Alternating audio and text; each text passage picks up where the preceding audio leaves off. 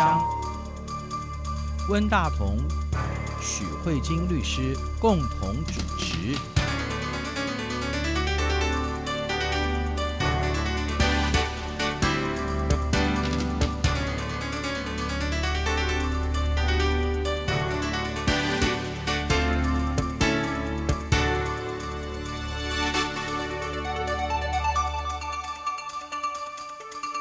各位听众好，这里是中央广播电台两岸法律信箱，我是温大同。听众朋友大家好，我是许慧金许律师。香港的反送中条例的这个抗争，从六月九号开始有上百万人的游行之后，嗯、香港的游行几乎是每一个礼拜六、礼拜天都会进行。在开始的时候，你可以看到中国大陆或者香港的特区政府基本上有一点束手无策。那时候就有人说，等到了十月一号。中国的国庆过后，嗯，啊，中国就会开始下手了。事实上，我们也可以看到，在呃十月一号中国国庆过后，呃，香港特区政府就公布了一个叫做紧急法，然后而且透过这个紧急法的授权，那么他们订立了一个禁止蒙面的法律。那我想，这个法律一公布的时候，我想呃很多人都非常的震惊啊，而且香港的民众事实上也抗争的非常厉害哈。嗯、第一方面就是说。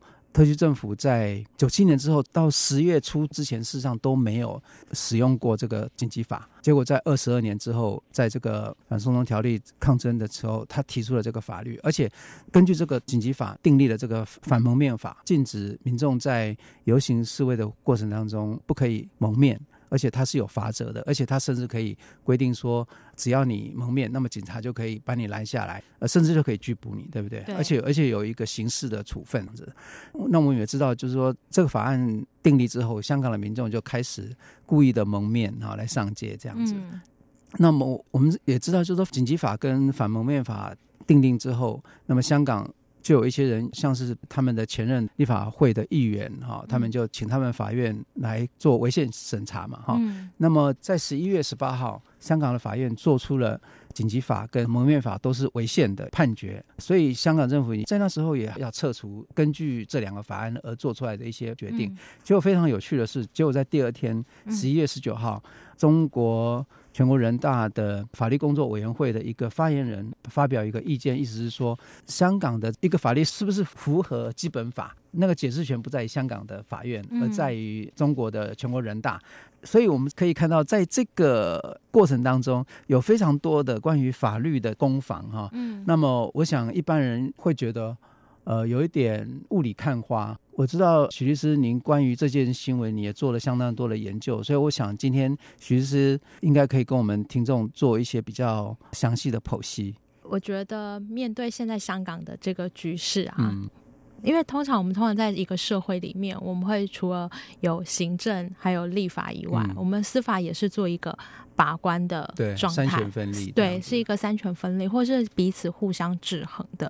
那我会想要讨论这个主题，主要是因为我是学法律的嘛，自然会关心法律对这个社会到底可以有什么样的作用。嗯、那如果认为紧急法，或者是禁蒙面法，或者是目前香港警方。对市民有很多违法使用警力的这样的一个状态，那我们简称这可能是一个蛮严重侵害人权的状态。那到底在这样的状态里面，难道就让人民继续示威抗议吗？嗯、那我们的司法到底可以在里面做什么？或者是说，我们要关心的是香港英国时期留下来的司法系统，嗯、面对现在这样的情况，它是不是还有作用性？嗯哼，对，对，它作用性有办法继续维持吗？它有办法面对这样的局势吗？还是说留下来这样的一个司法的系统，也许以后可能就完全被架空了？因为这是还不是那么确定的事情，所以我刚好在十一月十八号，嗯，因为我们现在都还在看嘛。就是哎，十一月十八号，香港的高等法院有做了一个判决，他启动的这个紧急法跟公布的禁蒙面法这件事情，我觉得有部分呢可能是违反基本法的。嗯、那这个部分，如果从大的局势来看，是香港的司法机制启动了，对，他开始介入啊、呃，行政部门或立法部门，嗯、他觉得有违宪的地方。可是我们可以看到一个另外一个更有趣的效应，也就是温大哥刚才有提到的是中国这边的反应。那中国的反应，某种程度上也反映了在一国两制之下，香港面对一国两制这个两制的制度的冲突。嗯，那这都是我觉得从法律的工作的角度来看，这都是一个很值得观察的现象。嗯、那在要进入这样的一个讨论之前，我觉得我们还是有很多东西需要重新去整理。对，因为必须要先认识事实，才能开始。进行做整理跟讨论，所以今天的部分的话，我会比较偏向就是呃事实的整理，包括可能就有三点。第一点就是我们应该先正式的认识紧急法跟禁蒙面法，这是第一个。第二个是因为这里面涉及到一个香港高等法院裁定的一个程序，那这个程序是什么程序？它并不是一个一般就是你欠我钱啊，我告你这样的一个民事程序，它其实是有一个正式的。名称叫做司法复核程序，嗯，因为这是一个香港法律特有的一个制度。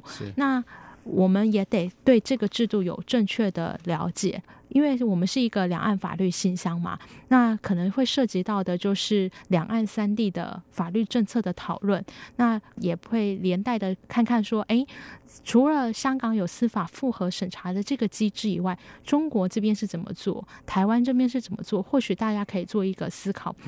嗯在了解这一个法院的制度以及所涉及的法律之后，我们才能进一步看看香港法院到底是怎么样去下这个判决。大概是今天这几个主要的讨论的重点。那。回到紧急法，其实两岸法律信箱之前也有讨论过紧急法这件事情。它并不是一个新的法律，对，它其实是是一个很久很久，就是殖民时期英国留下来的法律。对对。那它在殖民时期的部分，它有一个很强大的立法权，授予行政机关可以。不需要透过立法的方式，就可以以行政的方式去颁布一些法令拘束民众。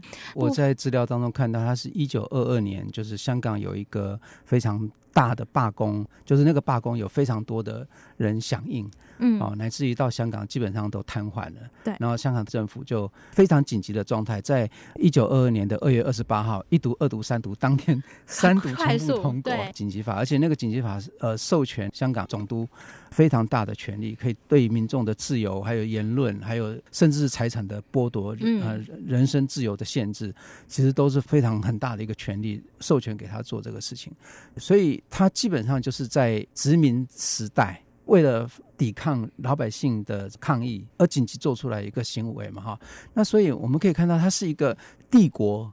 跟殖民地中间的一个不对等的关系的时候所订立出来的一个法律。然后这个后来在香港回归中国以后，紧急法并没有被废除，对，他把它过渡了，就是过渡成为香港的正式的法律的一个部分。我想法律这个东西就是它其实是有生命内涵在存在的。对，呃，过去可能是殖民宗主国跟殖民地的关系，嗯哼，那现在它既然已经成为正式的香港法律，如果把它放在正式的香港脉络里面。的话，其实我们在两岸法律现象过去有讨论过，这其实有点类似像台湾这种戒严时期，或者是国家紧急状态、紧急时期的法律。那这些法律在不论是国家戒严或者是紧急状态的时候，这些法律都有一个共通的特色，就是严重的侵害人权。是。那这里面为什么严重侵害的人权还是会？成为一个正式的法律，甚至还有可能是合宪的，嗯，这里面就会有一个很大的利益权衡在里面，就是国家安全跟人民自由保障。谁重谁轻的衡量嘛，并不是说紧急法本身的存在就一定危险。是的，我想我们中华民国宪法里面授权在紧急状态之下采取紧急措施。对对对，可是它有一个限制嘛，对不对？对，它事后要需要立法机关要去追认，或者说他去否决。对对对，对，它还是还是基本上还是有一个监督。没错没错。那所以我们现在就先了解一下说这个紧急法它的状态。嗯。那接下来就是说十月四号，香港特首林郑月娥说我要启动紧。紧急法，因为它赋予了行政机关很大的权限，可以直接公布对人民权利影响很大的一些相关的规定，嗯、所以同步的颁布了禁蒙面法。那这个禁蒙面法里面的内容有两个最主要的东西。一个是任何人不可以在身处公众的集会，不论这个集会是非法的集会，还是没有经过批准的，还是合法的，反正就是只要一群人聚在一块儿，那你就不可以使用就是可以阻止辨识你身份的呃蒙面物品。嗯、是。那我觉得这个地方除了。它这个手段以外，还有一个最大的法律效果，就是它不单单只是一个行政的处罚，说好，比如说你开车违规开个罚单，嗯，它不是，它是有一个刑责的。这个刑责就是无论任何情况，最高都可以处到一年的刑度。对，一年其实还蛮重的。当然，比例原则有一点过分了，因为光是。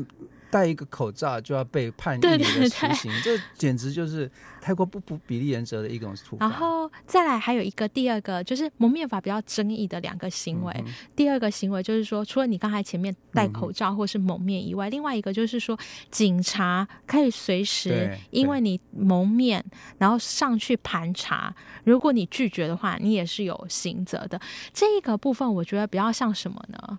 我们台湾也常常有这个警察临检的状态，类似像这样的状态。那这个部分啊、呃、是蒙面法的法律的规定，所以我们大概可以知道说，对于这两个法律，紧急法跟禁蒙面法，我们大概有一个基本的了解。那应该可以稍微休息一下，因为实体法已经讨论完，接下来我们就可以看，我们今天看到这两个法律以后，那为什么有人针对这两个法律去申请了司法复核的机制？那这个机制应该怎么启动？那我们可或许休息一下再回来讨论。好，我们休息一下，马上回来。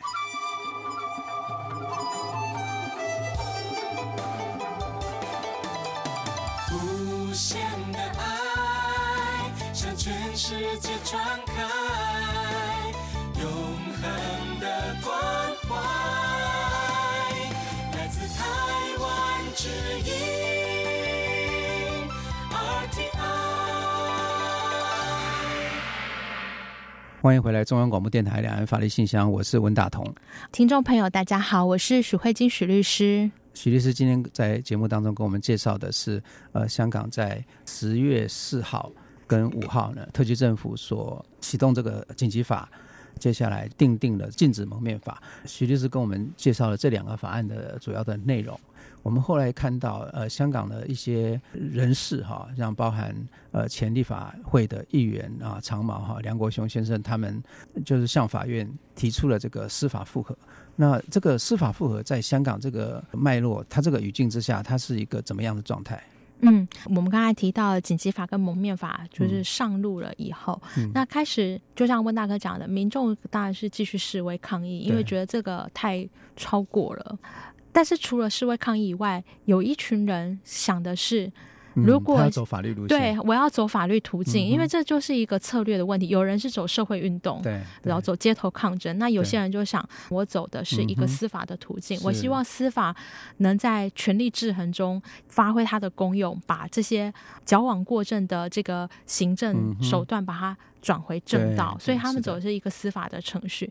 那这个司法程序呢，它完整的全称就是高等法院司法复核程序，这样子。这个程序很特别的地方是不是任何人都可以启动这个程序？嗯、这个程序一定要跟公共利益有关。哦、是，那它审核的并不是谁对谁错，它而审核的是这个法律有没有正当性。举一个比较精准的例子，今天如果有一个人。因为蒙面法，嗯，而被抓捕了，嗯，然后呢，可能处个比如说五个月的刑度，嗯。他今天去跟法院讲说我不服，怎么可以判我五个月？嗯，这个不是司法复核要处理的，嗯，司法复核不处理，你今天被判五个月是对的，还是要判三个月，还是你要无罪？他不处理这样的一个个案，他处理是这个法律的本身有没有正当性，嗯，可不可以正当的去拘束人民？嗯，那如果他没有正当性，那就要去做他有没有符合宪法精神的需求，所以他审的是这个法律。如果是人民被判五个月不服，他走的程序叫做上诉，是要求废弃。原来这个错误的裁判，这种是个案的。那这个司法复核程序走的是说，我去要求法院直接针对这个法律是不是合宪，有没有符合宪法精神来处理。所以这种东西一定要具有公益性，一定不能是你们家私人纠纷。这个是第一件事情。那你要求法院做这件事情，法院毕竟它不是立法机关，它没有办法帮你说哦，我觉得不太好，那这样子好了，大家纸笔拿过来，我自己来。定怎么写，他不能这样做。所以他也有一个比较大的问题是说，你作为一个申请人，你觉得这个法律有问题，法律可以帮你做什么事情？要么就是也许有定了法律，但是主管机关根本不想做，因作为而不作为。是。有的是主管机关定了说，我就是要这样做，但是这是侵害人权，所以要求法院说不可以做。那目前我们本身这个案子就是类似像这样，就是要求法院说这个法律是不对的，所以禁止继续使用禁蒙面法继续去抓捕人民，大概是这样。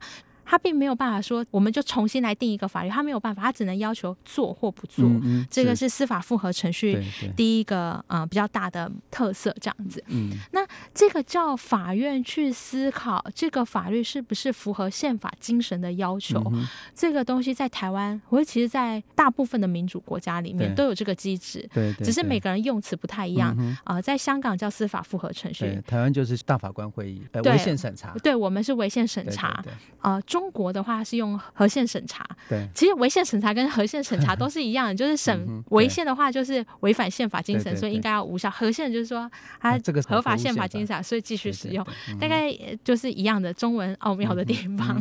对，好，但只是各国的违宪审查机制。方式很不一样，嗯、就像以台湾的话，台湾是抽象的违宪审查，嗯、应该是这样说：台湾的抽象违宪审查就单单针对这个法律去宣告它违宪。如果宣告了它违宪，就等同于宪法的效力，嗯、这一部法律就再也不能用了。OK，啊，那英国比较不一样，应该是说香港比较不一样，因为香港过去是寄受英国的殖民地的法律，嗯、那英国这个宗主国的法律，它不是像台湾这种集中法的，他、嗯、们是分散的个案。的，所以他们审的是，如果这个案子里面法官认为这个法律嗯是不 OK 的，那在这个个案里面不用哦，但不代表在别的案子里面不用。所以他们是那个不成文法的，对对对，那个那个法律系统的一种做法。对对对对，香港这种不成文法系的话是。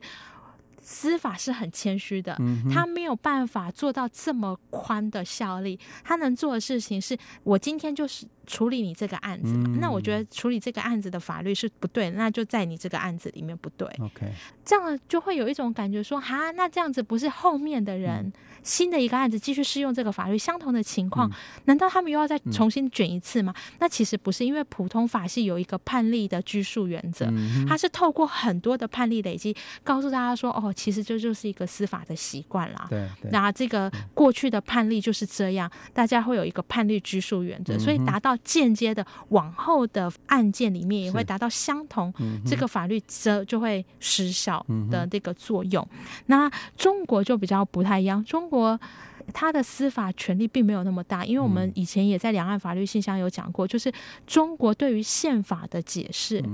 那个权利并不是交给法院来处理，他那个权利是交给人大来处理的。他是立法机关自己去做解释，这样。对对对，他是自己是立法机关，同时又是司司法的最高解释机关，所以他们的合宪审查就跟。一般的国家不太一样，这我们附带说明一下。嗯、那我们大概了解，就是司法复核程序，呃，我们用一个比较笼统的概念来说，其实它就是在审查法律有没有违反宪法精神的一个机制。嗯、那如果大概可以了解这样的状态，我们就可以更精确来看，到底现在香港的高等法院说了什么。嗯、香港法院其实并不像新闻一般报道说，哦，紧急法违宪，蒙面法违宪，嗯、其实它并没有这么绝对。哦、是对，因为香港法院在第一个问题就是解决禁蒙面法的母法就紧急法嘛，嗯、哼对不对？所以他先去看紧急法说了什么。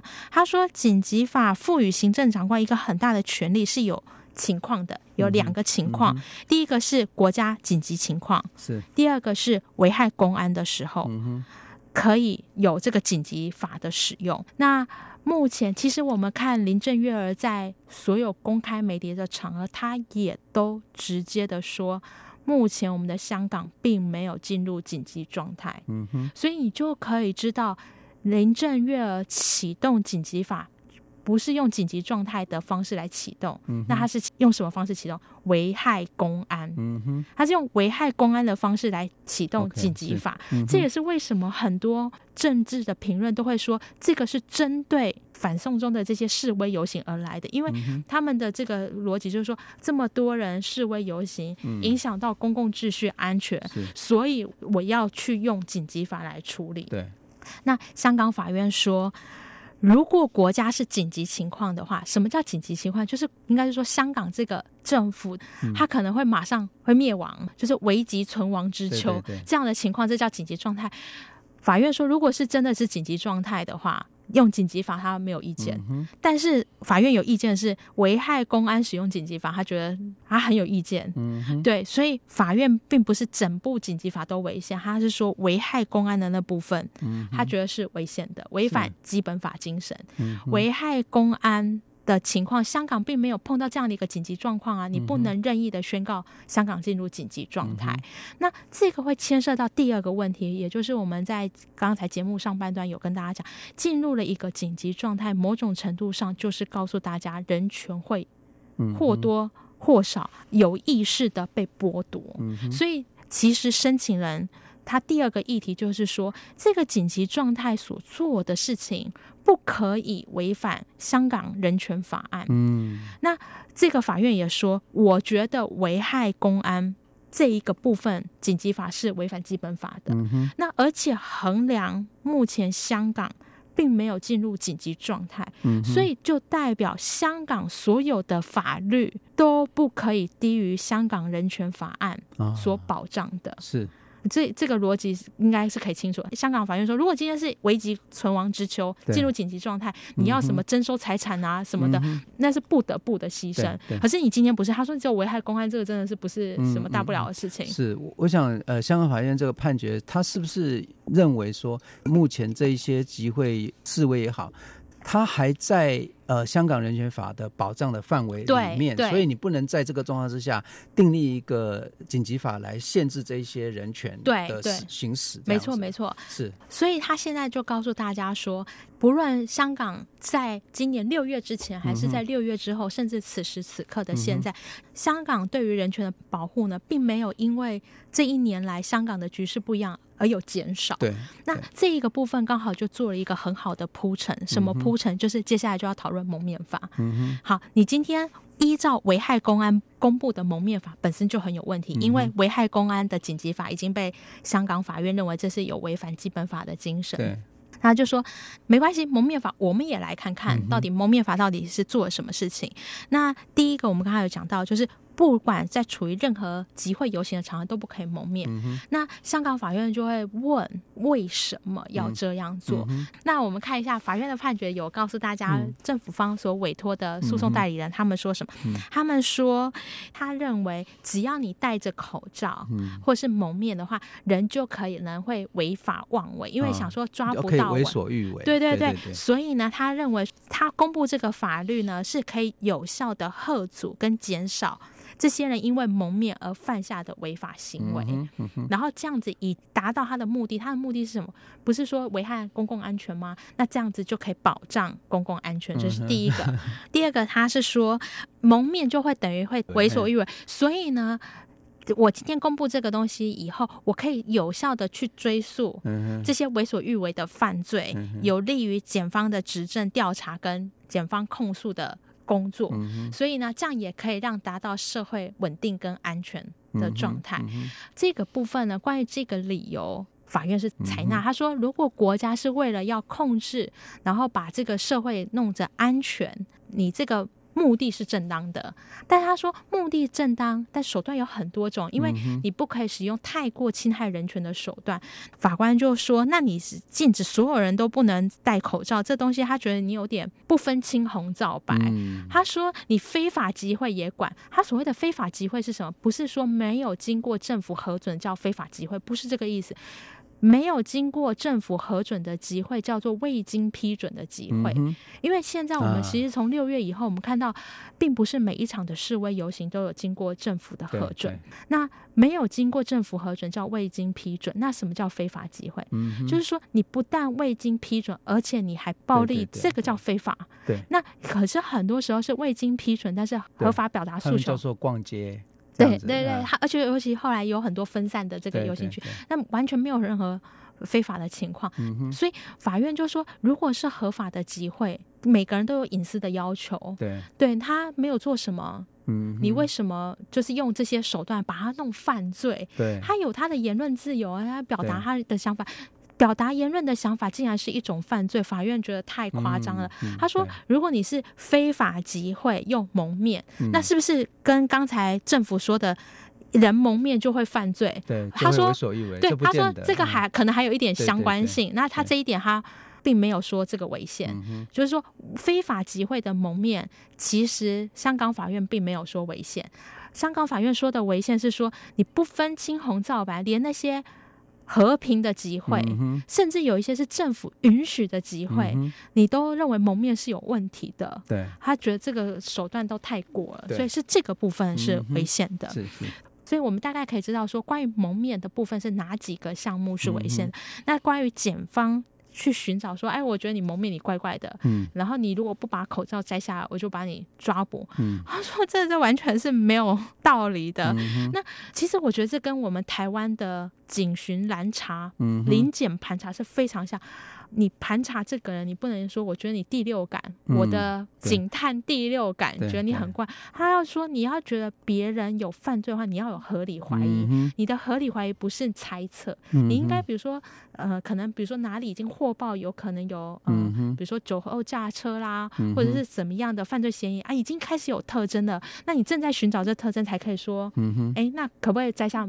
对，面具让我看，我觉得其实这个跟临检非常的像。那法院现在不能接受的是说，你今天只要看他们面，你就可以随时上去，嗯、你不用去调查他有什么样合理怀疑的部分。嗯、他觉得这是完全严重侵害人民的手段，所以也是因为这个部分，他认为是危险的。其实法院就是有一个很简单的想法，他说，如果紧急法是为了要保护公共利益，政府不得不。越过原本司法的保护，嗯，去不成比例的限缩人民的自由，那它有一个很大的前提，就是要回复原来的公共秩序。嗯，但是呢，如果你可以回复原来的公共秩序，法院某种程度上可以允许你暂时的侵害人民的自由。嗯，可是问题是，这个法院它你在读的时候，你可以感觉到，或者说我们应该思考是，但是如果这个紧急法或蒙面法，它的目的不是在回复原来。